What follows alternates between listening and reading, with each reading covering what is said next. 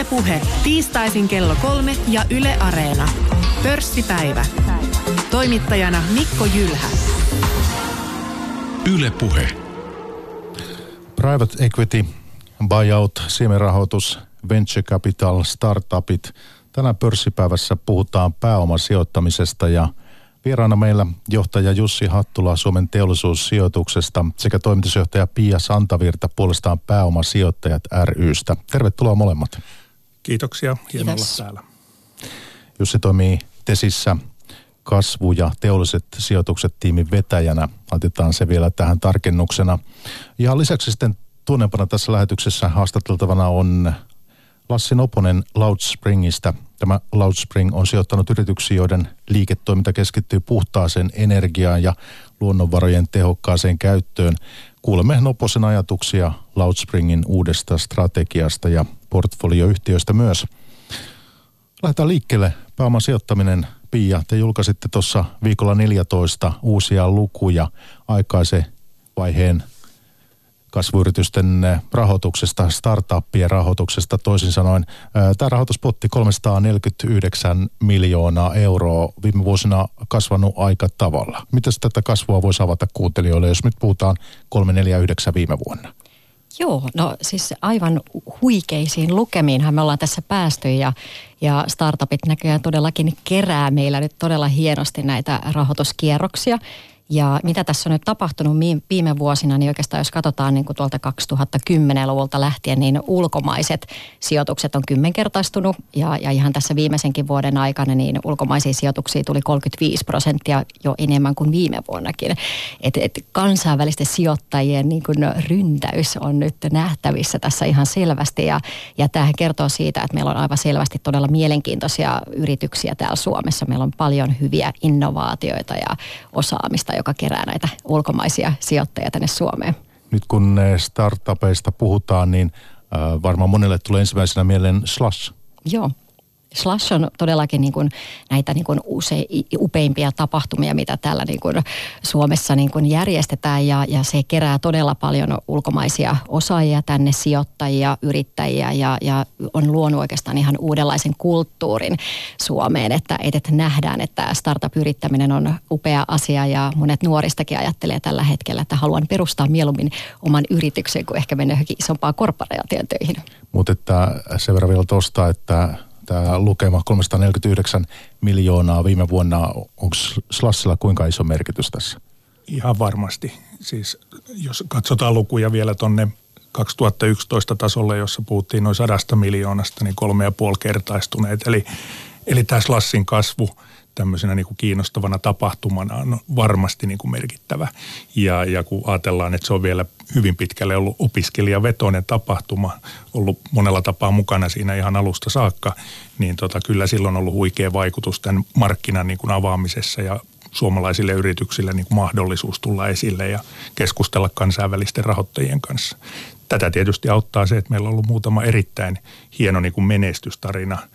Supercell nyt tietysti niistä kaikista huikeimpana, mutta kertoo siitä, että meillä on todella hyvää niin kuin kehitystä tapahtunut ja ei se pelkästään niin kuin rahoittajien puolella tämä kansainvälistyminen on edistynyt, vaan myös meidän yrittäjät on niin kuin kansainvälistynyt monella tapaa, että, että on erittäin kiinnostava markkina tänä päivänä ja siitä on syytä olla ylpeä. Kun katsoo näitä tuoreita lukuja, jota Pia sain sinulta ennen lähetystä, tämä 349. Ja sitten jos tätä ruvetaan ikään kuin laittamaan pienempiin osiin tässä, niin ulkomaiset sijoittajat, missä tässä jo, jo viittaskin, tai, tai mistä puhuttiin, niin osuus kasvussa. Nyt sitten, mihin huomio kiinnittyy tässä muun muassa, on se, että täällä on kaksi, kaksikin asiaa, mutta että esimerkiksi pääomasijoitusyhtiöt, niin tämä on, on ollut laskusuunnassa viime vuosina. Jos koko potti on kasvanut, mutta pääomasijoitusyhtiöt, siis suomalaiset toisin sanoen, niin on, on potti pienentynyt heidän kohdallaan, niin mistä se sitten johtuu? Miten tätä avaa sitten?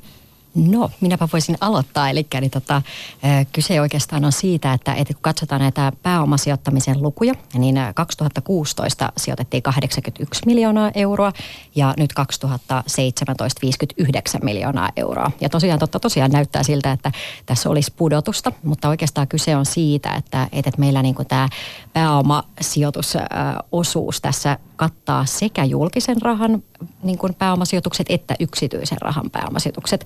Ja, ja nyt nimenomaan tämä julkinen osuus on tippunut 70 prosenttia viime vuodesta. Ja tässä on oikeastaan taustalla se, että Finvera on nyt lopettanut asteittain tässä viime vuosina niin suorat sijoitukset tuonne suomalaisiin startup-yrityksiin ja, ja se putoaminen oikeastaan johtuu siitä.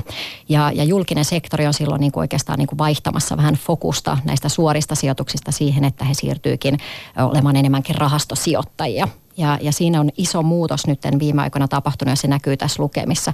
Sinänsä sitten yksityiset pääomasijoitusrahastot, niin niissä ei ole tapahtunut pudotusta laisinkaan, että, että siinä on ihan hienoinen nousu viime vuoteen nähden. Mutta että toki nyt oikeastaan siinä pääomasijoittamisessakin viime vuonna oli niin kuin olennaisinta se, että oli aika iso varainkeruuvuosi. Että kerättiin 169 miljoonaa euroa yksityisiä pääomia pääomasijoitusrahastoihin, joten me nähdään varmasti tulevina vuosina sitten enemmän taas näitä sijoituslukemia. Mutta tämmöinen niin kuin tausta tässä niin kuin nimenomaan tässä niin kuin pääomasijoituspalkin putoamisessa on, että siellä on taustalla julkisen rahan fokuksen muutos. No nyt sitten Jussi tässä keskustelussa edustaa julkista rahaa ja teollisuussijoitusta, niin, niin Finvera on tuossa mainittu, mutta miten teidän kohdalla sijoitukset ovat kehittyneet? Ja... Joo, siis sanotaan näin, että kun markkina on kasvanut kasvanut, niin kuin tässä hyvin, hyvin kuulimme moninkertaiseksi, niin tota, voisi sanoa, että meidän sijoitusvolyymimme eivät ole samassa suhteessa kasvaneet kuin markkina. Eli, eli meidän tavoitehan on kehittää markkinaa, että rahoitusmarkkinat toimisivat ja, ja tuota, tässä on tapahtunut selkeä muutos parempaan. Meidän toiminnasta suurin osa 66 prosenttia menee näiden rahastojen niin kuin eteenpäin viemiseen ja sen verran vielä tämä ei ole niin tasasta tasasta liiketoimintaa, että, tuota, että jokainen vuosi olisi niin kuin edellisen näköinen. Eli, eli myös suomalaiset pääomasijoittajat tekevät jonkun verran sijoituksia ulkomaille. Ja, ja sekin näkyy näissä volyymeissa, ei toki näissä yhdistyksen Suomea koskevissa luvuissa, mutta, mutta että kyllä, kyllä niin kuin toimeliaisuus on, on pysynyt vähintäänkin samalla taholla, tasolla. Että tosiaan tämä Finveran, Finveran muutos on ehkä se yksi, yksi suurimmista selittävistä tekijöistä. Teidät teollisuussijoitus on perustettu 90-luvun puolivälissä, 95. 95 kyllä. Ja minkälainen potti täl, tänä päivänä teillä on siellä sijoitettavaa? No se on vähän laskentatavasta riippuen, mutta sanotaan noin pyöreästi miljardi. Eli, eli tota siitä suurin osa on tosiaan rahastoissa kiinni. Sen lisäksi me hallinnoimme kolmea tällaista kasvurahastojen rahastoa, joissa on sitten viimeisimmässä, joka juuri kerättiin, niin 150 miljoonaa kokonais rahoitus, josta teollisuussijoituksen ja sitten julkinen osuus on 60 miljoonaa. Ja tuota, se potti niin kuin jakaantuu, jakaantuu myös sitten tähän meidän suorasijoitustoimintaan, jossa tehdään, sanotaan tämmöisen myöhäisemmän vaiheen niin kuin venture-sijoituksista sitten kasvuhankkeisiin sekä myös tämmöisiin teollisiin sijoituksiin. Ja ne on sitten luokaltaan jo vähän erityyppisiä kuin mistä tänään puhumme näiden startup-sijoitusten kanssa. Niin ja kyllä toi buyout-puoli ja, ja teolliset sijoitukset, musta sitäkin kannattaa joku sana tänään vaihtaa. Että, Ilman muuta. Mutta jos miettii vielä teollisuussijoitusta ja sitten julkista rahaa, niin minkälainen niin kuin merkitys sillä on? Itse en, en, kun en tämän asian niin kuin asiantuntija on näissä kysymyksissä, niin kysyn teiltä, kertokaa ja kuuntelijalle, että siis onko, voidaanko ajatella niin, että meillä on esimerkiksi hankkeita, joihin tarvitaan se ankkurisijoittaja ja, ja siinä julkinen raha on sitten, tämä, miten... Tämä on yksi ihan, ihan selkeä rooli. Sen verran kuulijoita palvellaksemme, niin todetaan, että teollisuussijoituksen suorasijoitustoiminta, kuten myös rahastosijoitustoiminta, on täysin markkinaehtoista. Eli jokainen sijoitus, joka tehdään, tehdään samoilla ehdoilla yksityisen rahan kanssa ja tavoitteena on, että ja, ja vaatimuksenakin, että julkista rahaa on enintään puolet kaikessa sijoitustoiminnassa. Se ei ole missään nimessä mikään tavoite, jäämme mielellämme paljon, paljon sen allekin. Ja kyllä, kyllä niin kuin meidän, meidän tekemisissä niin – se, että ollaan ankkurisijoittajana tai, tai tämmöisenä kivijalkasijoittajana jossain hankkeessa on, on, on yksi rooli.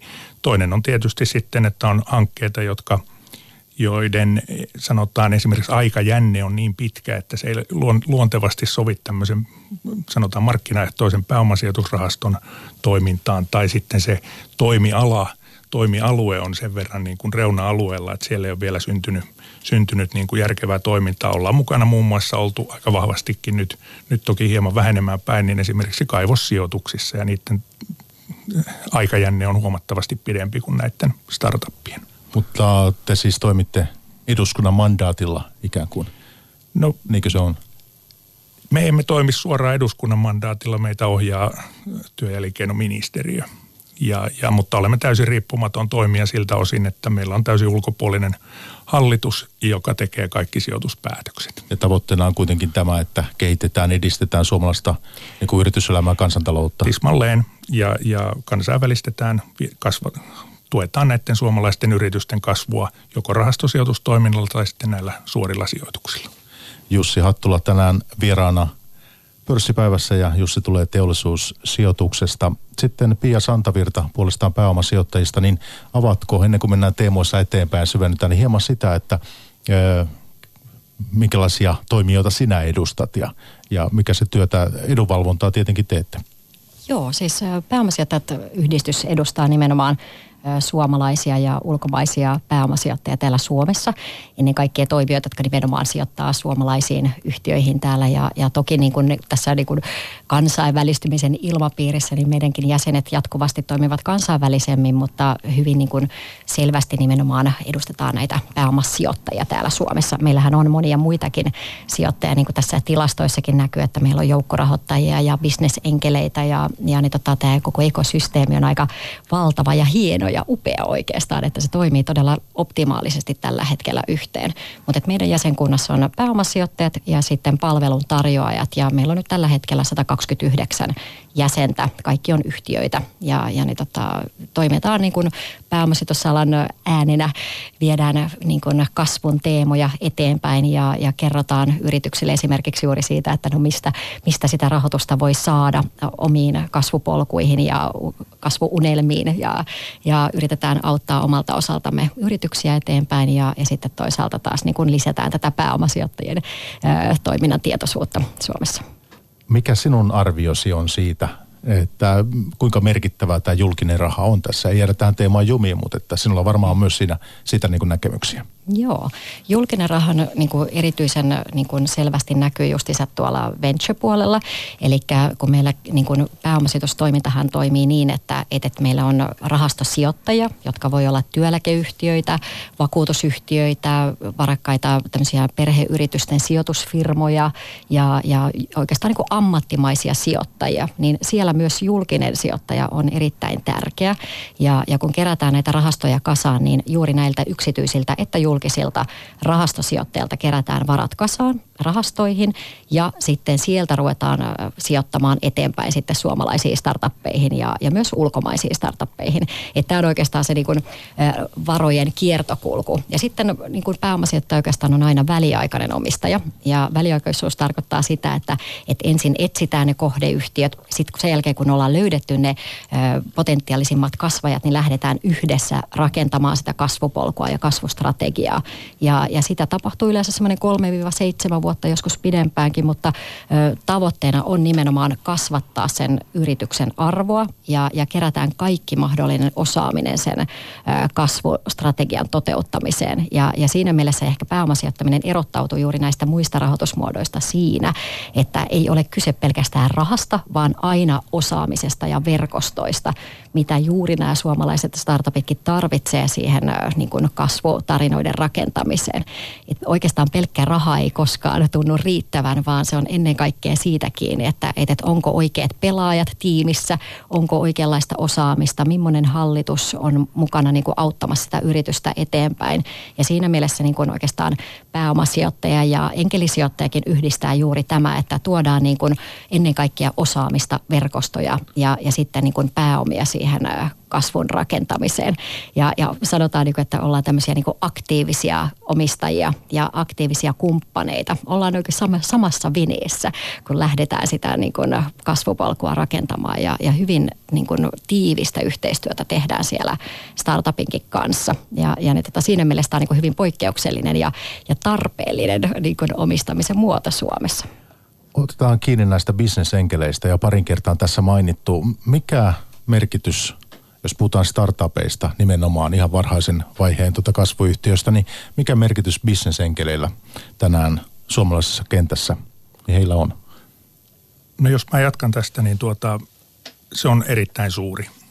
Bisnesenkeleillä on tapahtunut niin kuin valtavaa kehitystä ihan viimeisen viiden vuoden aikana he aiemmin toki ovat aina olleet mukana yrityselämässä sijoittajanakin, mutta he on nyt tuonut tämän oman ko- niin kuin kokemuksensa näiden kasvuyritysten käyttöön ja niin kuin Pia tuossa oivas totesi, niin rahaa maailmassa on tänä päivänä jopa liikaa niin, mutta osaamista aivan liian vähän.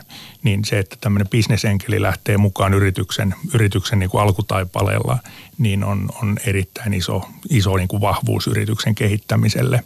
Ja tuota, sitten kun niitä mahdollisia erilaisia murroskohtia tai hikappeja siinä yhtiön niin kuin polulla tulee, niin, niin he pystyvät sillä omalla kokemuksellaan auttamaan. Ja toki myös rahoituksella, että he on ö, mukana esimerkiksi ollut monessa meidän, meidän sijoituskohteessa alkuvaiheessa ja siitä on ollut iso arvo, kun, kun sitä yritystä on viety sitten kohti, kohti niin kuin kansainvälisiä markkinoita ja, ja kansainvälistä ja kotimaistakin rahoitusta. Et, et heidän merkitys on todella suuri. Joku kuuntelija saattaa miettiä, että kuinka paljon se vaatii pääomaa, että pystyy bisnesenkeliksi ryhtymään. Minkälaisista summista silloin puhutaan?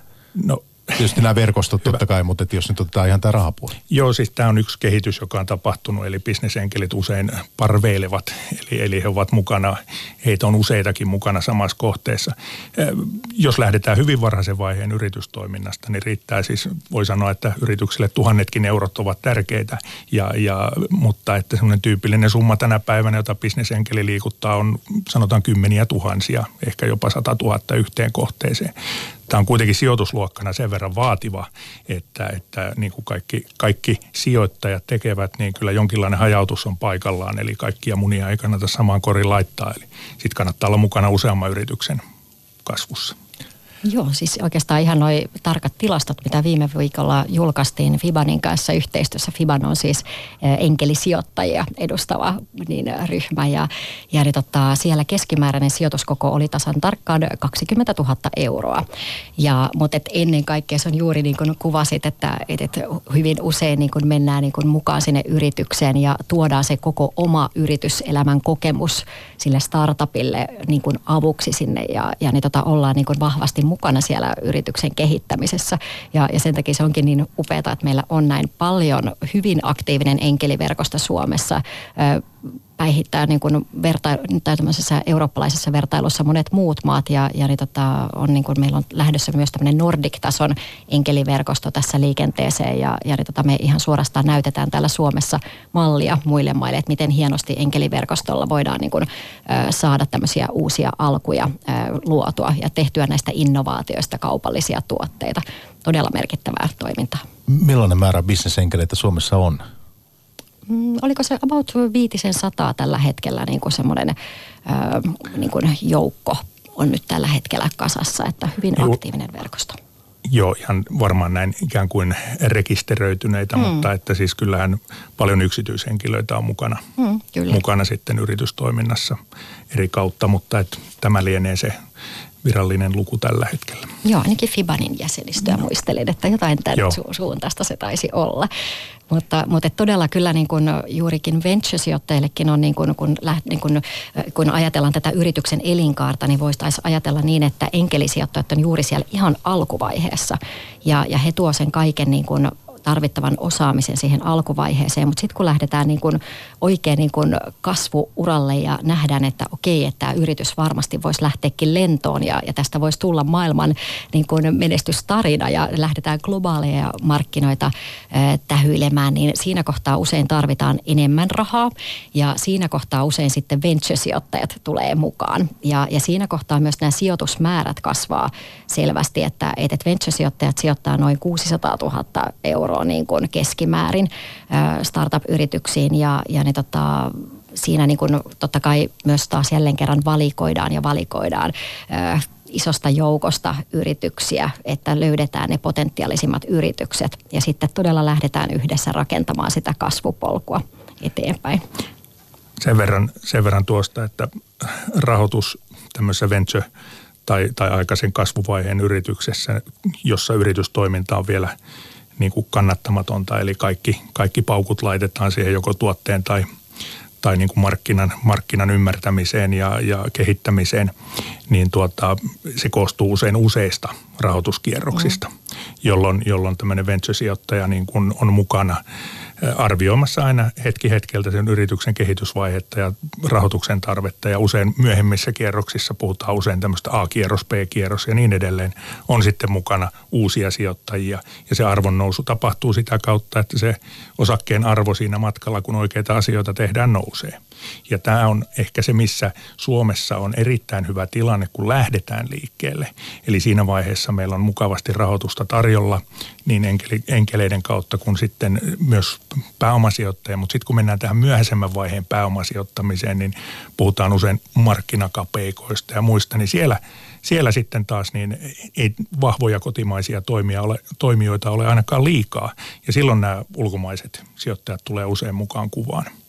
Se on just näin, että, että kun katsotaan tätä 349 miljoonaa euroa, niin siitähän tosiaan yli 200 miljoonaa on tullut näiltä ulkomaisilta kansainvälisiltä sijoittajilta. Niin nämä sijoituskierrokset on juuri niitä isoimpia rahoituskierroksia, kun sijoitetaankin jo 5-20 miljoonaa euroa johonkin yksittäiseen yritykseen. Ja nämä on oikeastaan niitä meidän parhaimmista parhaimpia startup-yrityksiä, joihin kansainvälisetkin sijoittajat uskoo, että näistä todella tulee äh, niin kuin menestystarinoita ja, ja ne on juuri niitä kohdeyhtiöitä, jotka tarvitsee näitä ulkomaisia sijoituksia. Koska tilanne on juuri näin, että meillä on hyvin, todella hyvin ja hyvin kasvaa tämä ihan alkuvaiheen rahoitus. Mutta sitten kun ollaan, tarvitaan isoja rahoituskierroksia 10-30 miljoonaan euroon, niin niitä Suomesta on hyvin vaikea tällä hetkellä vielä löytää kun puhutaan startup-yrityksistä, kuinka moni niistä lähtee lentoon? Teillä on varmaan aika hyvä näppituntuma tilasto, että mulla on sellainen käsitys, että yli puolet niin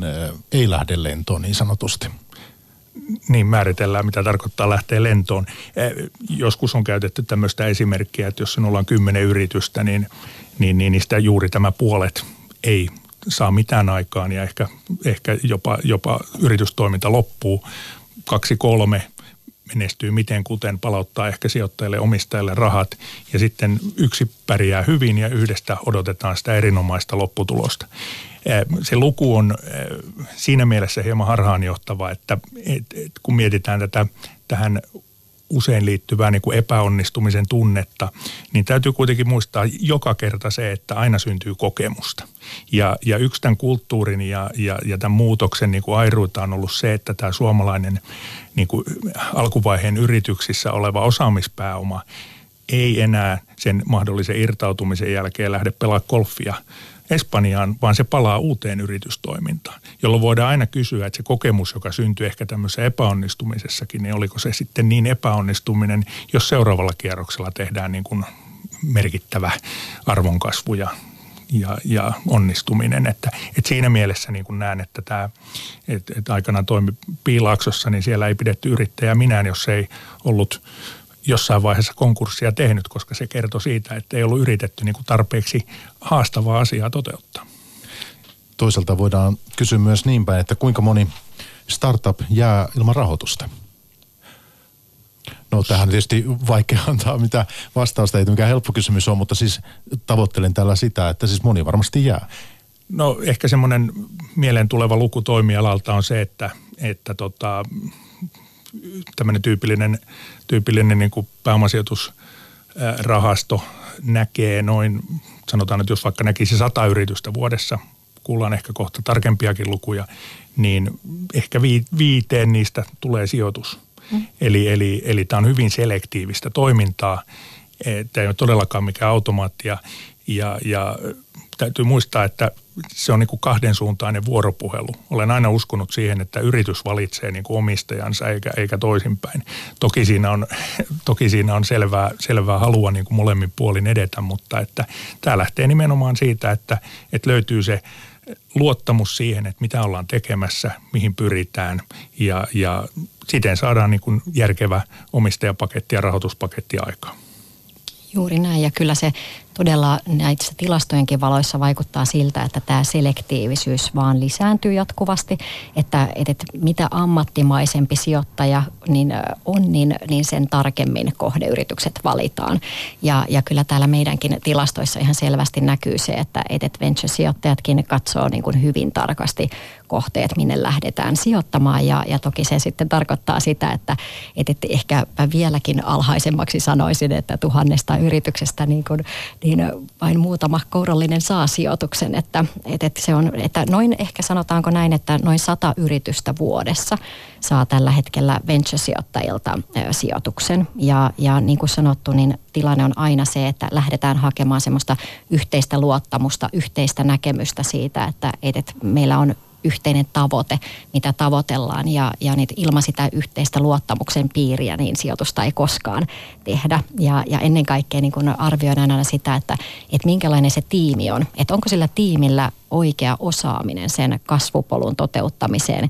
Ja sitten jos tunnistetaan joitakin puutteita, niin sitten myös juuri pääomasijoittajat ja enkelisijoittajat tuo sitä osaamista sinne mukaan, jotta päästään tavoitteeseen. Ja, ja siinähän ehkä niin kuin enkelisijoittajan ja pääomasijoittajien se suurin hyöty sille yritykselle onkin juuri se, että niin kuin he on kokeneet sen tämmöisen vastaavan tyyppisen kasvupolun jo useamman kerran. He tietää monia karikoita, jonka yli voi mennä helposti. Ja, ja toisaalta taas sille startup se voi olla se ensimmäinen yritys, mitä hän ikinä on lähtenyt tekemään. Ja, ja siinä kohtaa sitten ne niin kuin konkareiden arviot ja kokemukset on kyllä kullan arvoisia. Seuraavaksi langan päässä on Lassi Noponen, joka on ollut mukana perustamassa Loudspring-nimistä yhtiötä ja toimii nykyisin sen hallituksen puheenjohtajana – Tämä Loudspring on listattu First Note kauppapaikalle ja kyseessä on puhtaaseen energiaan sekä kiertotalouteen keskittyvä yritys kiihdyttämä, joka pyrkii kehittämään, kehittymään operatiiviseksi teolliseksi toimijaksi. Taivaalla alkoi reilut kymmenen vuotta sitten Cleantech Invest nimellä. Joo, aikanaan äh, silloin vuonna 2005 puhdas teknologia oli tällainen nouseva sijoitusluokka maailmassa ja Cleantech Invest perustettiin konsulttiyritykseksi konsultoimaan suuryhtiöitä ja institutionaalisia sijoittajia sijoitus, sijoituksissa puhtaaseen teknologiaan ja energia- ja resurssitehokkuuteen. Sitten vuonna 2010 toiminta muuttui sijoitustoiminnaksi startup-yhtiöihin ja vuodesta 2014 sitten listattuna yhtiönä Suomessa ensi ja sitten 2016 myös Ruotsissa.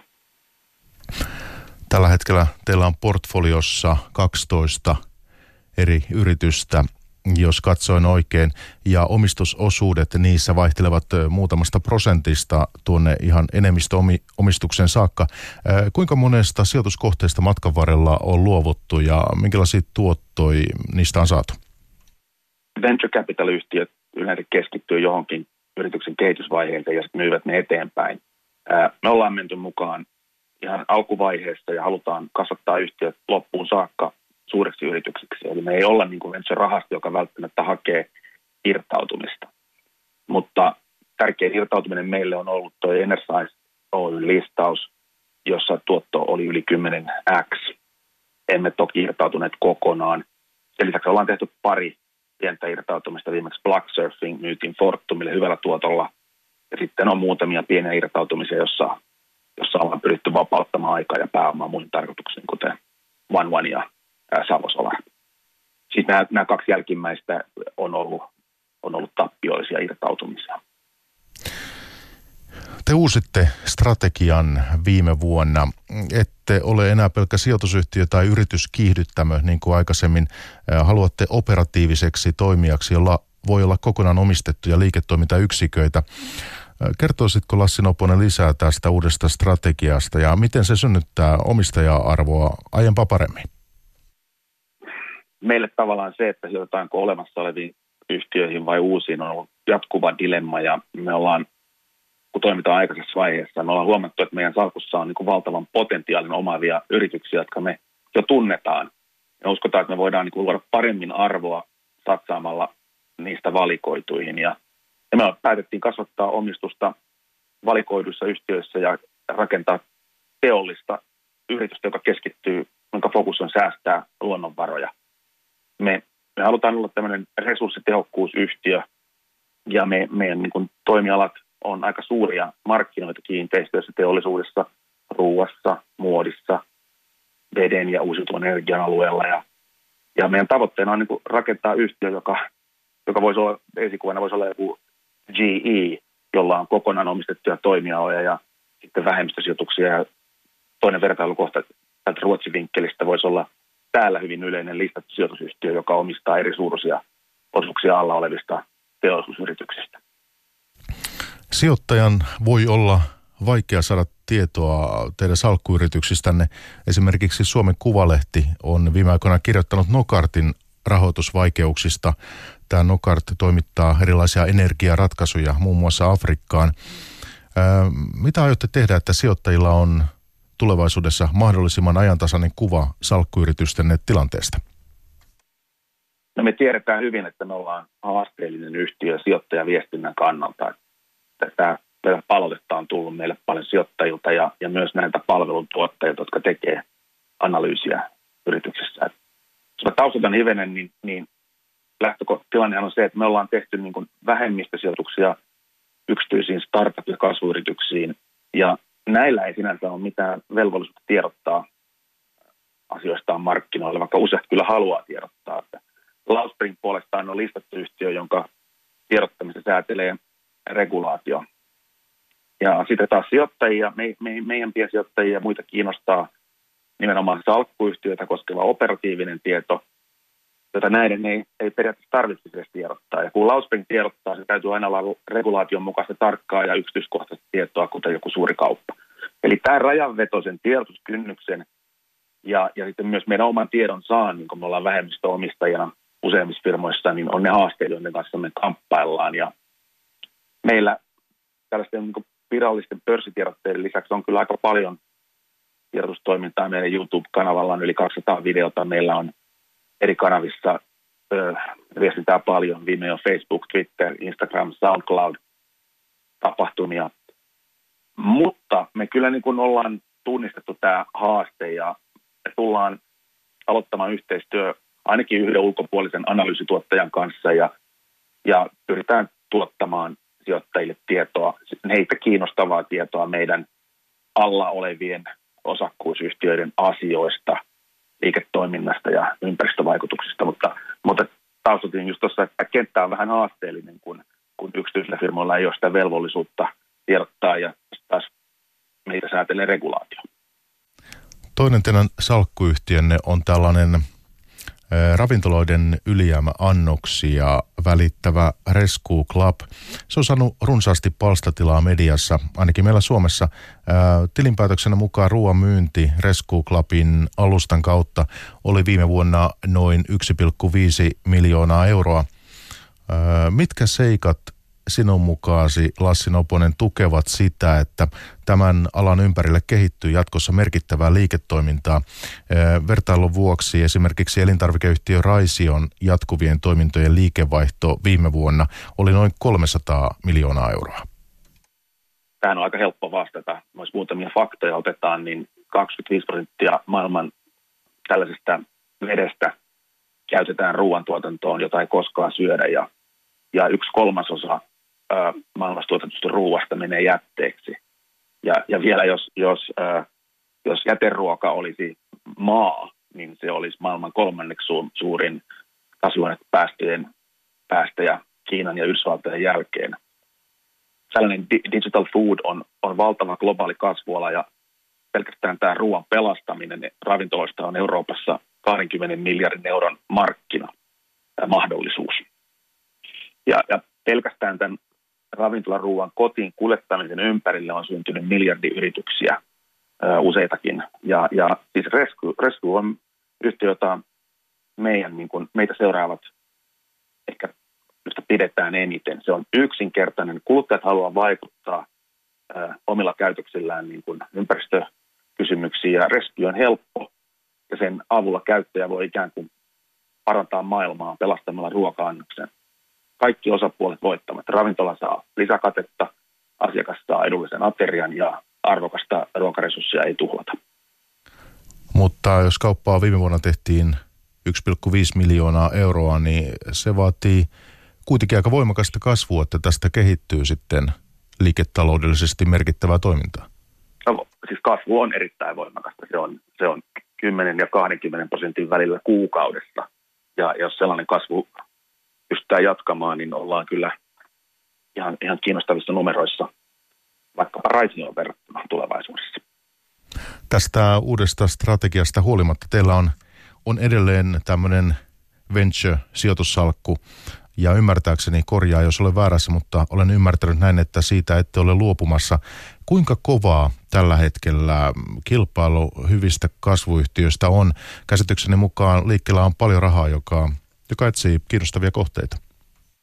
Meille tarjotaan vuosittain edelleen noin 300 yritystä vuodessa, ja, joita me tarkastellaan, ja, ja hyvin vähän on uusia sijoituksia tehty, niin kuin aiemmin tuossa keskusteltiin, niin me keskitytään enemmän olemassa olevien kasvattamiseen, mutta mä uskon kyllä, että pääomasijoittajien välillä on, on kilpailua. Toisaalta meille hakeutuu yritykset, jotka näkee, sen, näkee niin kuin kirkkaana sen synergian teidän ja meidän välillä, joten me ei niin kuin koeta sitä kilpailua niin, niin paljon niissä muutamissa keississä, joita me tarkastellaan nyt tällä hetkellä. Toisaalta sitten perinteiset venture-sijoittajat syndikoivat aika paljon, että, että näyttäähän siellä markkinoille muutamat toimijat ö, menestyvän toisia paremmin, mutta me ollaan hyvin erilainen tässäkin suhteessa, että, että meille hakeutuu yritykset, jotka näkee omasta toiminnastaan synergiaa meidän toimintaan ja me usein ollaan samaa mieltä siitä. Ylepuhe pörssipäivä.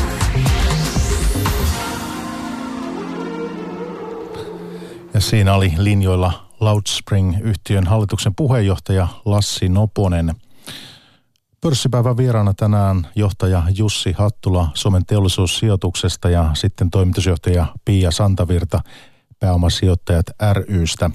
Öö, mites, minkälaisia mietteitä tuossa Jussin puheenvuorosta tuli mieleen? Joo, tässä nousi muutama hyvin Anteeksi, anteeksi Lassin puheenvuorosta. Lassi, joo, aivan. Tota, muutama keskeinen ajatus ensinnäkin on hieno kuulla, että tämä kiertotalousteemalla hyvin tärkeää teemaa edistetään ja, ja tota, kaikki tämä, mitä tässä sanottiin, pitää juurikin paikkansa. Toinen, mitä puheenvuoro myös alleviivasi erittäin hyvin, on se, että, että sijoittajissa on kovasti eroja. Eli, eli miten he lähestyy hankkeita ja markkinaa. Ja on, on niin kuin selvää, että, että toiminta on vielä tässä vaiheessa pientä, mutta markkinamahdollisuus on suuri. Tämä on hyvin tyypillistä näille startupeille. Ja kysymys on juuri siitä, että tällaiseen kuukausikasvuun päästäkseen niin on kasvettava nopeasti ja, tuota, ja, ja, ja tehtävä oikeita asioita. Ja mä niin kuin uskon, että vaikka nyt puolitoista miljoonaa kuulostaa tässä vaiheessa kovin pieneltä, niin tuolla kasvulla niin se on, se on hyvinkin pian kymmeniä miljoonia ja siten yritys on jo, on jo merkittävä. Tietysti kilpailua vastaavilla konsepteilla on aina jonkun verran, jolloin kysymys on siitä, että kuinka nopeasti yritys pystyy niin kuin tämän kasvun realisoimaan ja siinä taas hyvällä rahoituspohjalla ja hyvillä omistajilla on erittäin suuri merkitys. No Jussi Hattula teollisuussijoituksesta tämmöinen ihan hypoteettinen tai tilanne, että joutuisit itse miettimään vaikka tuommoista Rescue Clubin kaltaista yhtiötä ja siihen sijoittamista omassa työssäsi, niin mihin silloin kiinnittäisit erityisesti huomioon siinä? No, Pia sen hienosti tuossa jo nostikin esiin, eli kyllä se lähtee usein ja ensimmäisenä aina siitä tiimistä. Eli, eli totta kai katsotaan, että mitä yritys pyrkii tekemään, mutta sitten heti seuraava kysymys, että pystyykö tämä tiimi niin kuin sen toteuttamaan. Eli hyviä ideoita on maailmassa paljon meillä kaikilla, mutta se, että onko tämä tiimi kykenevä sen kasvun toteuttamaan. Tietysti sitten yritetään katsoa, että miten se kasvu ikään kuin nyt syntyy, tapahtuuko se onko se niin kuin skaalattavissa se yhtiön liiketoimintamalli muualle, että onko joku erityinen olosuhde, missä tämä kasvu on tähän mennessä syntynyt, se on paikallista myyty kavereille tai jotain muuta. Mutta siitä hyvin nopeasti sitten, kun vahvistusta saa, että asia todella on niin, että, että loppuasiakkaat ovat kiinnostuneita, siihen ei liity mitään niin kuin paikallista olosuhdetta, niin silloin päästään analysoimaan sitä ja katsotaan, että mikä sen niin kuin liiketoimintamallin, miten sitä voisi kiihdyttää, mitkä on ne mahdolliset pullonkaularesurssit ja, ja ennen kaikkea varmistetaan se, että yhtiöllä on niin kuin rahoitus kunnossa, kun tavoitteet tässäkin tapauksessa ovat hyvin korkealla. Entä Pia, minkälaisia ajatuksia tuosta puhelusta tuli mieleen sinulle? Joo, siis oikeastaan juuri se, että, että meillä pitää olla erilaisia vaihtoehtoja suomalaisille yrityksille löytää rahoitusta, koska kaikilla yrityksillä on omanlaisensa tilanne meneillään. Ja, ja juuri nämä erilaiset rahoitusvaihtoehdot niin kun ei välttämättä toimikaan juuri samalla tavalla siinä sen yrityksen tilanteessa, vaan pitää aina löytää sille yritykselle sopiva rahoittaja. Ja, ja oikeastaan joukkorahoituksestakaan tie, tässä ei vielä ehditty puhumaan, mutta että, että se on hyvä esimerkki esimerkiksi siitä, että, että joukko joukkorahoitus voisi olla hyvä vaihtoehto jollekin semmoiselle yritykselle, joka haluaa testata jotain uutta tuotetta markkinoilla. Ja, ja kun sä lähdet hakemaan joukkorahoitusalustan kautta sun idealle rahoitusta, niin siinähän sä samalla sä tulet testanneeksi sitä, että no kiinnostaako tätä suurta yleisöä tämä tuote. Ja, ja siinä mielessä sä voit saada yhtäkkiä semmoisen uskollisen niin kuin sijoittajajoukon siihen sun yrityksen ympärille ja samalla myös vakioasiakkaat. Että voi olla niin kuin täydellisen hyvä niin kuin tilanne. Mutta sitten taas meillä on paljon niin kuin innovaatioita, jotka on niin kuin todella vaikeasti niin kuin ymmärrettävissä suurelle yleisölle, jolloin niin kuin voi olla, että, että joku joukkorahoitus voi olla hyvin niin kuin hankala tapa kerätä rahaa jollekin uskomattomalle innovaatiolle, mitä kukaan ei ymmärrä. Mutta sitten taas semmoiset niin sijoittajat, joilla on niin kuin erityisosaamista sillä osa-alueella, niin voi olla juuri sitä niin kuin niin kuin rahoituksen lisäksi sitä olennaista osaamista myös, millä lähdetään viemään tätä ideaa eteenpäin. Ja siinä kohtaa sitten todennäköisesti enkelisijoittajat ja venture-sijoittajat saattaisi olla niin kuin, parempia vaihtoehtoja. Ja, ja niin tota, tästä tämä niin oikeastaan lähtee aina siitä yrityksen omista tarpeista ja, ja tarpeesta löytää siihen yritykseen tilanteen, te, tilanteeseen sopiva sijoittaja. No juu, puhutaan joukkorahoituksesta kaiken mukomin. Se on ihan, ihan tota perusteltua tässä meidän pörssipäivässä, mutta sitä enemmän mainitsen, että tuossa Loudspring joka äsken oli esillä, äh, niin Pia, se on teidän, kuuluu teidän pääomasijoittajiin. Kyllä, kyllä. Ja sitten siellä, jos ottaa ihan, ihan esimerkinomaisesti muita tällaisia sijoitusyhtiöitä tasapuolisuuden, tasapuolisuuden vuoksi ikään kuin, niin sieltä löytyy tällaisia kuin Panostaja, niin mm. Capman, Sievi Capital, tämän tyyppisiä vaihtoehtoja. Kyllä. Jos ihminen haluaa ikään kuin, me voi olla piensijoittaja, joka miettii, että nämä vaihtoehdot kiinnostaa ja miten sijoituskohteita löytyy, niin tosiaan tällaisia yrityksiä Helsingin pörssistäkin on löydettävissä. Kyllä, ja se on upea juttu, että, että ilman muuta, mitä enemmän me saadaan ää, niin kuin ihmisiä mukaan tähän sijoittamistoimintaan ja, ja niin tota, mukaan niin kuin viemään eteenpäin suomalaisia menestystarinoita, niin tämähän on upea asia. Ja juuri Loudspringinkin niin tämä niin kuin fokus täällä kiertotaloudessa ja kestävän kehityksen yrityksissä, niin on varmasti yksi semmoinen osa-alue, mistä meillä Suomessa löytyy todella kovaa osaamista ja, ja voidaan niin kuin lähteä täältä Suomesta viemään näitä innovaatioita maailmalle. Ja, ja siinä mielessä juuri tämä niin kuin pitkäaikaisempi sijoitushorisonttikin on erinomaisen hyvä Toinen ehkä tämmöinen osa-alue Suomessa, missä tarvittaisiin pitkäaikaista niin kuin sijoitushorisonttia on lääketeollisuus ja, ja medi, niin kuin tämmöiset niin kuin lääkealan innovaatiot. Et siinä justiinsa niin kuin pääomasijoittajakin toimii niin kuin hieman lyhytjänteisemmin. Toki sekin on pitkä aika, kun ajatellaan, että kuinka pitkään niin kuin normaali pääomasijoitusrahastosta sijoittava venture-sijoittaja esimerkiksi on mukana jossain kohdeyrityksessä, että jos on 3-7 vuotta, niin ei se kovin lyhyt aika ole, mutta mutta se asettaa tiettyjä haasteita tämmöisille toimialoille, jossa vaikka joku ö, lääkekehitysprosessi vie niin kuin 10-15 vuotta, niin siinä kohtaa pääomasijoittaja ei kerta kaikkiaan voi olla mukana, koska pääomasijoittajan tehtävä on kuitenkin niin kuin pääasiassa sijoittaa niiden institutionaalisten sijoittajien rahoja ja, ja niin kuin luoda mahdollisimman paljon arvoa siellä kohteissa. Ja sitten se pitää jossain kohtaa realisoida se arvo, jotta voidaan palauttaa pääomat taas takaisin takaisin sinne sijoittajille. Ja, ja näin niin kuin pääomien kiertokulku on aivan olennaista tässä kokonaisuudessa, jotta voidaan sitten taas kerätä uusia rahastoja kasaan ja, ja lähteä taas etsimään uusia kohdeyrityksiä. Että tämä niin kuin kuuluu tähän toimintamalliin ilman muuta. No, tästä tuli parikin asiaa nyt sitten Jussille kommentoitavaksi. Eli ensin tämä joukkorahoitus, toisaalta aikajänne. Tiedän, että tekin olette aika pitkään ollut jossakin yhtiöissä niitä mukana rakentamassa. Mutta miten aloitetaan joukkorahoituksesta, niin minkälaisena sen merkityksen tulevaisuudessa näet? No tota, tämähän on meillä kohtalaisen tuore ilmiö ainakin tässä mittakaavassa. Yhdysvalloissahan tätä on jo tehty hyvinkin pitkään. Esimerkiksi Kickstarter on toiminut tämmöisessä voi sanoa enemmän projektirahoituksessa, jossa joku voi vaikka lautapelin tehdä ihan jo tulevien asiakkaittensa rahalla – koska se on nuori toimiala Suomessakin, niin tuota, meillä on hyvin erityyppisiä toimijoita, äh, erittäinkin etaploituneita, investoria ja muita, mutta sitten taas kääntäen, niin, niin, niin äh, se, on, se on nuori, jolloin mahdollisia ylilyöntejäkin sattuu. Ja ehkä joukkorahoituksen, että kuulija ymmärtää, niin ero tämmöiseen, voi sanoa pääomasijoitukseen on se, että siinä usein yritys itse määrittää ikään kuin osakkeen arvon – siinä, missä sijoittaja käy neuvottelun yrityksen kanssa, että heidän mielestään ja yrityksen mielestä tämä on arvo. Ja se saattaa, hyvässä tilanteessa se ei aiheuta mitään ongelmia, mutta jos y- yritys myöhemmin kerää rahoitusta ja se on tehty aivan väärällä arvolla, vaikka kolminkertaisella siihen, mikä on todellinen arvo yritykselle, niin se voi vaikeuttaa niin kuin rahoituksen keräämistä myöhemmin. Ja, mutta valitsemalla tämmöinen hyvä, hyvä toimija – avuksi siinä joukkorahoituksen keräämisessä, niin tämäkin ongelma pienenee ja uskon, että kahden kolmen vuoden kuluttua tämä ei enää ole iso ongelma.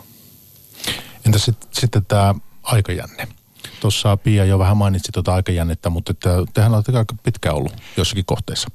Joo, siis mä uskon, että, että tota, se irtautuminen on, on silloin, kun yhteiselle matkalle lähdetään, niin tuota, on, on aina mielessä – ja, ja sanotaan kolmesta seitsemän vuotta on, on, on varmasti se, mihin suurin osa näistä hankkeista putoaa. On tietysti nähty paljon nopeampiakin irtautumisia. Tilanne on, tilanne on vain ollut sellainen, että joku tekee tarjouksia, josta ei voi kieltäytyä. Meidän salkussa varmaan vanhimmat hankkeet on tällä hetkellä ollut jo yli 14 vuotta. Ja, ja se kertoo siitä, että sijoittajissa on myös eroja Eli, eli tuota, ei, ei haeta mitään nopeita irtautumista, vaan ollaan hyvin pitkäjänteisenä omistajana tukemassa yhtiötä sen eri kasvuvaiheissa. Hanke, joka tulee mieleen, on Aidon, joka perustettiin vuonna 2004. Oltiin mukana perustamassa yhtiötä ja, ja tuossa 2011 kotimainen pääomasijoittaja Midinvest irtautui siitä. Yhtiön tuli mukaan ruotsalainen pääomasijoittaja Alder ja edelleenkin ollaan nyt yhtiössä mukana ja se on kasvanut todella hienosti siis nollasta. Viime vuonna taisi liikevaihto olla 89 miljoonaa euroa, että, että todella, todella niin kuin hieno, hieno tarina sinänsä. Tekee sanotaan tämmöisiä etäluottavia sähkömittareita tai, tai energiaverkon älypalvelulaitteita, niin kuin niitä mielellään tänä päivänä kutsutaan. No ettäkö saatella pörssiinsä? No se on totta kai aina yksi vaihtoehto, että pörssi on, on hienosti muuttunut nyt yhdeksi tämmöiseksi niin kuin ihan reaaliseksi vaihtoehdoksi yrityksille niin kuin ja, ja sijoittajille hakea sitä irtautumista. Et, et vielä pari vuotta sitten niin tapahtumat pörssissä olivat hyvinkin harvinaisia Suomessa. Ähm, se, on, se on totta kai yksi vaihtoehto. Ähm, toisaalta nähdään myös se, että, että tota, yrityksen niin kuin – jos puhutaan esimerkiksi Aidonista, joka tällä hetkellä on erittäin vahva toimija Pohjoismaissa, niin, niin sen, sen kasvattaminen sitten tämmöiseksi maailmanluokan yritykseksi, niin voi olla, että sellaiset rahat ei, ei niin kuin esimerkiksi pörssistä löydy. Puhutaan sitten kuitenkin jo kymmenistä, ellei sadoista miljoonista, jolloin, jolloin tämmöinen esimerkiksi yrityskauppa muuttuu vähintäänkin järkeväksi vaihtoehdoksi. Teollinen järjestely. Teollinen järjestely. Pia, haluatko tuohon kommentoida vielä No joo, mulle tuli oikeastaan se mieleen juuri tämä, että mikä se pääomasijoittajankin rooli siinä pitkässä juoksussa on sille yritykselle, niin, niin kuten ajateltu, että, tai kun lähdetään siitä, että meillä on niin yrityksen kehityskaari toivottavasti juuri etenisi kohti niitä globaaleita markkinoita, ja, ja jossain kohtaa sitten, kun pääomasijoittajakin on tullut mukaan, niin tarvitaan taas lisää pääomia siihen globaaliin mark- tai globaaleiden markkinoiden vallottamiseen, ja siinä kohtaa juuri pääomasijoittajalla on se ekstra hieno niin kuin mahdollisuus tuoda näitä ulkomaisia sijoittajia mukaan tähän niin kuin, kehityspolulle. Ja, ja silloin niin kuin se tilanne on se, että pääomasijoittaja on täällä Suomessa niin kuin auttamassa sitä yritystä niin kuin tekemään ne kaikki strategian mukaiset temput, että päästään ylipäätänsä siihen pisteeseen, että ulkomaisia sijoittajia kiinnostaa tämä yhtiö. Ja, ja sitten toisaalta pääomasijoittajat tekee jatkuvasti töitä sen eteen, että heillä on hyvät verkostot, kuten Tesikin, että saadaan nämä kansainväliset sijoittajat ö, tänne Suomeen. Ja, ja siinä kohtaa, kun se oikea nousukiito lähtee niin kuin liikenteeseen, niin silloin saadaan myös ne isot kansainväliset sijoittajat mukaan siihen rahoituskierrokseen. Ja, ja näin niin kuin tietyllä tapaa se matka, yhteinen matka voi ollakin aika pitkä loppupeleissä. Ja, ja niin tota, tämä niin yhdessä sijoittaminen eri sijoittajien kanssa on tosi olennainen juttu. Et siinä on mukana enkelit, äh, venture-sijoittajat, siellä voi olla joukkorahoitustakin välissä. Sitten tulee ne kansainväliset sijoittajat, julkinen raha. Tämä kaikki pelittää yhteen. Ja, ja meidänkin tilastossa niin kerrotaan, että, että 70 prosenttia näistä niin kuin sijoituksista tehdään yhdessä jonkun muun rahoittajan kanssa. Eli täydellistä yhteispeliä. Ja siinä kohtaa on niin kuin todella tärkeää, että, että on ne tahot, joilla on nämä kaikki verkostot olemassa jo, niin että saadaan nopeutettu sitä yrityksen kasvupolkua. Koska pahimmassa tapauksessa voi käydä niin, että, että sun kasvu tyssää siihen, että sä et saa rahoitusta siinä hetkessä, kun sä tarvitset. Ihan lyhyt kommentti vaan tähän, eli tuota, puhutaan tietysti erittäin positiivisesti ulkomaista pääomista. Nyt kun edustan tässä suomalaista kotimaista pääomaa, niin onhan se vielä hienompaa että jos me saadaan pidettyä näitä yrityksiä niin kuin mahdollisimman pitkään ikään kuin hyvässä rahoituksessa kotimaisin voimin. Et eikä kysymys ole, että se on joko tai, vaan se on sekä että. Eli tärkeää, että markkinat löytyy vaihtoehtoja ja meidän rooli tämmöisenä markkinan kehittäjänä on juuri se, että varmistetaan, että kotimaisilla niin kuin pääomasijoitusrahastoilla on riittävät niin kuin resurssit tukea näitä yrityksiä myös pitkän tämmöisen kehityspolun yli. Mm. Eli, eli tavoitteena on myös niin kuin kasvattaa kotimaisten rahastojen niin kuin sijoituskapasiteettia. Kyllä, toi on todella tärkeä niin kuin, huomio. Ja, ja Suomessahan nyt venture-rahastoista niin suuri rahasto on tällä hetkellä 135 miljoonan euron invention-rahasto. Ja tämä oli todella myönteinen kehityskaari, että ollaan saatu näin iso rahasto kasaan, koska heillä on juuri mahdollisuuksia nyt lähteä mukaan, mukaan tekemään jatkorahoituskierroksia isommilla summilla, mutta Suomesta todellakin puuttuu kyllä toiset samanlaiset, että kyllä olisi hieno nähdä isompia siellä niin kuin myöhäisemmän vaiheen kasvun niin kuin, ä, yrityksiä tukevia venture-rahastoja juurikin täältä kotimaasta käsin. Ja, ja se tarkoittaa vain sitä, että meidän täytyy varmistaa, että, että me saadaan ä, kaikki yksityiset pääomat liikenteeseen. Ja, ja meillähän on nyt tälläkin hetkellä muutamia lainsäädännöllisiä esteitä, että kaikki yksityiset sijoittajat ei pysty sijoittamaan tällä hetkellä pääomasijoitusrahastoihin, mikä on vähän harmillista suorastaan näin niin kuin Suomen kansantalouden ja kans, niin kuin kasvun kannalta. Mutta, mutta tämä, tämä pitäisi saada kuntoon kyllä. Mutta sitten on tosiaan tämä joukkorahoitus ja, ja sitten näitä listattuja yhtiöitä, joiden kautta voi sijoittaa. Puhutaan tässä, me ollaan aika paljon tästä varhaisen kasvun yhtiöistä mm. puhuttu ja startupeista ja näin, venture capitalista, mutta tämä buyout, tämä on kuitenkin hyvin keskeinen osa nyt pääsijoitus, pääomasijoitustoimintaa ja sitä kenttää. Ja esimerkiksi teillä Capman tekee, Pia, teidän jäsenistä tekee, on, on ollut tässä aktiivinen ymmärtääkseni jo pitkän aikaa ja heillä on perinteitä mm. siinä. Niin mitäs nyt sitten, mitäs me tästä osa, osattaisiin sanoa, että minkälainen se aktiivisuus tällä hetkellä siellä on buyout-kentässä? On ymmärtänyt, että aktiivisuutta löytyy. Buyout-kenttään on kerätty viime vuosina erittäin merkittäviä rahoja, taitaa olla yli miljardi nyt, nyt ikään kuin rahaa käytettävissä ja kun se yhdistetään tähän, tähän niin kuin yritysjärjestelyihin usein liittyvään niin kuin lainavipuun, niin se, se summa on helposti tupla. Ähm, kohteita on, on, on tietysti rajallisesti. Nämä buyout-sijoittajat tekevät kovasti töitä ja ehkä toisin kuin aikaisemmin, jolloin kohde ostettiin yli joko enemmistö tai, tai, tai kokonaan, niin, niin, ja, ja sitten fokusoitiin sitä tekemään tiettyä, niin tiettyä niin kuin asiaa paremmin, niin tällä hetkellä nämä on enemmän tämmöisiä niin kuin yritysostotarinoita. Eli hankitaan se ankkuriyritys ja ruvetaan lisäämään siihen sitten ikään kuin muita yrityksiä ja tehdään sitä kautta paljon nopeammin kuin orgaanisen kasvun kautta niin vahvoja kokonaisuuksia. Tästä on niin kuin hyviä, hyviä esimerkkejä viime vuosilta ja, ja, ja toimeliaisuutta se lisää markkinassa todella paljon. Kyllä joo, että niin kuin sitä toivoisinkin kovasti, että, että tätä niin kuin myöhemmän kasvuvaiheen yritysten sijoitustoiminnasta puhuttaisiin oikeastaan enemmän, että, että se on niin todella tärkeää, että me saataisiin Suomeen isompia keskisuuria yrityksiä. Meistä meillä on aika isokin puute tällä hetkellä. Ja, ja toisin kuin kun ajatellaan tätä startup-yrityksiä, niin siellähän kaikki haluaa kasvaa ja kaikki haluaa olla maailman menestyjiä. Mutta että meillä on Suomessa aivan liikaa vielä sellaisia yrityksiä, jotka, joilla olisi todella paljon enemmän potentiaalia kasvaa, mutta ei vaan haluta kasvaa. Ollaan päätetty, että tämä on ihan hyvä näin ja, ja, ja niin tota, eletään sellaista turvallista tasasta menoa vaikkakin sillä samaisella yrityksellä yrityksillä olisi niin, kuin niin paljon enemmän kasvupotentiaalia. Ja, ja sitä varmasti pääomasijoittajatkin tekee, että herätetään sitä kasvuhalua ja, ja osoitetaan suuntia, johon se yritys voisi kasvaa. Ja, ja lähdetään niin kuin herättelemään näitä kasvuhaluja ja siinä mielessä tämä on niin kuin hyvin tärkeää taas, kun mietitään tätä Suomen talouskasvua ja, ja niin kuin kasvun teemoja, niin me tarvitaan tämmöisiä omistajia, jotka aktiivisesti lähtee etsimään niitä kasvun mahdollisuuksia. Meillä on myös huomattava määrä suomalaisia yrityksiä, jotka on omistajan vaihdostilanteessa, tulee sukupolvenvaihdostilanteita. Ja nämä kaikki on semmoisia joko mielettömiä mahdollisuuksia kasvaa, tai sitten meillä on myös todella niin kuin suuri mahdollisuus menettää nämä yritykset. Ja se olisi niin kuin taas niin kuin Suomen talouskasvun kannalta todella valitettava suunta. Mutta kyllä minusta tuntuu, että pikkuhiljaa tämä niin kuin slash ja startup-huuma niin kuin saattaa herättää myös niin kuin vakiintuneempiakin yrityksiä miettimään, että hetkinen, että, että kyllä mekin pystyttäisiin. Ja, ja digitalisaatio tuo paljon uusia mahdollisuuksia ja, ja niin kuin semmoinen positiivinen vire on kyllä nähtävissä.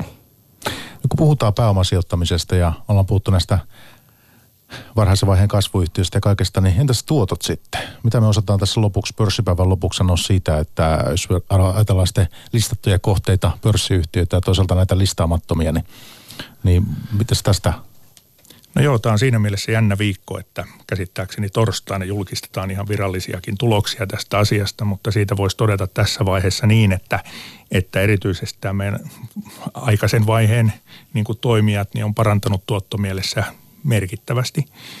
Meidän meidän niin kuin buyout toimijat niin on tuottanut hyvin ja tasaisesti yli, yli ajan edelleenkin hyvin. Se, miten sitä lähdetään sitten vertaamaan niin kuin pörssiin, niin, niin, niin ehkä mitään sanomatta siitä, koska tulokset vasta myöhemmin tulevat, mutta että kyllä ne aika samoilla tasoilla ovat. Eli, eli kyllä siinä mielessä niin tämä on ihan, ihan erittäinkin mielenkiintoinen sijoitusluokka. Että tota, ja, ja se mikä ehkä erona on se, että kun siinä missä pörssi mittaa joka hetki sitä yrityksen arvoa, niin tässä se arvonnousu on ehkä paljon pitkäjänteisempää ja, ja, ja todella sitten realisoituu vasta siellä irtautuessa. Eli se näkyy paljon harvakäyntisemmin, mutta että kun on, on asiaa tutkittu, niin, niin, niin tuotot ovat olleet niin kuin erittäin hyviä. Tämä on oma, omilta, omalta osaltaan niin kuin luomassa uskoa siihen, että tämä meidän niin kuin rahoitusmarkkina on kehittymässä todella myönteiseen suuntaan. Ja Pia, te olette julkaissut myös tällaisia potentiaalisia pörssilistautujien tuota, luetteloita teidän jäsenkunnan piiristä, että mitä sieltä voisi olla tulossa, niin saadaanko me tänä kesänä tällainen uusi luettelo? No katsotaanpa, jospa julkaistaan kesällä vai vasta ensi vuoden alussa, mutta ilman muuta siellä on meillä, meidän jäsenkunnalla on noin 700 kohdeyritystä ja, ja siellä on todella mielenkiintoisia tarinoita niin kuin muhimassa ja, ja voisin uskoa, että sieltä nähdään uusia pörssilistautumisia ja myös näitä uusia hyviä eksittejä ja, ja sitä kautta saadaan niitä hyviä tuottojakin. Mutta ennen kaikkea meillä on ollut erittäin positiivinen varainkeruu aika tässä sekä venture- että buyout-puolella. Eli molemmat omaisuusluokat on kyllä kerännyt erittäin hyvin, hyvin uusia rahastosijoittajia mukaan, mikä kertoo kyllä siitä, että kyllä suomalaiseen osaamiseen uskotaan. On aika kiittää. Meillä tänään vieraana pörssipäivässä oli johtaja Jussi Hattula Suomen teollisuussijoituksesta ja sitten toimitusjohtaja Pia Santavirta puolestaan pääomasijoittajat rystä. Kiitti, että pääsitte käymään meillä. Kiitos paljon. Kiitos paljon. Ja pörssipäivä jatkaa sitten tuota, tähän saman aikaan ensi viikolla, ensi tiistaina, niin taas kello 15 jälkeen. Siihen asti. Moi moi. Pörssipäivä. Toimittajana Mikko Jylhä. Yle Puhe.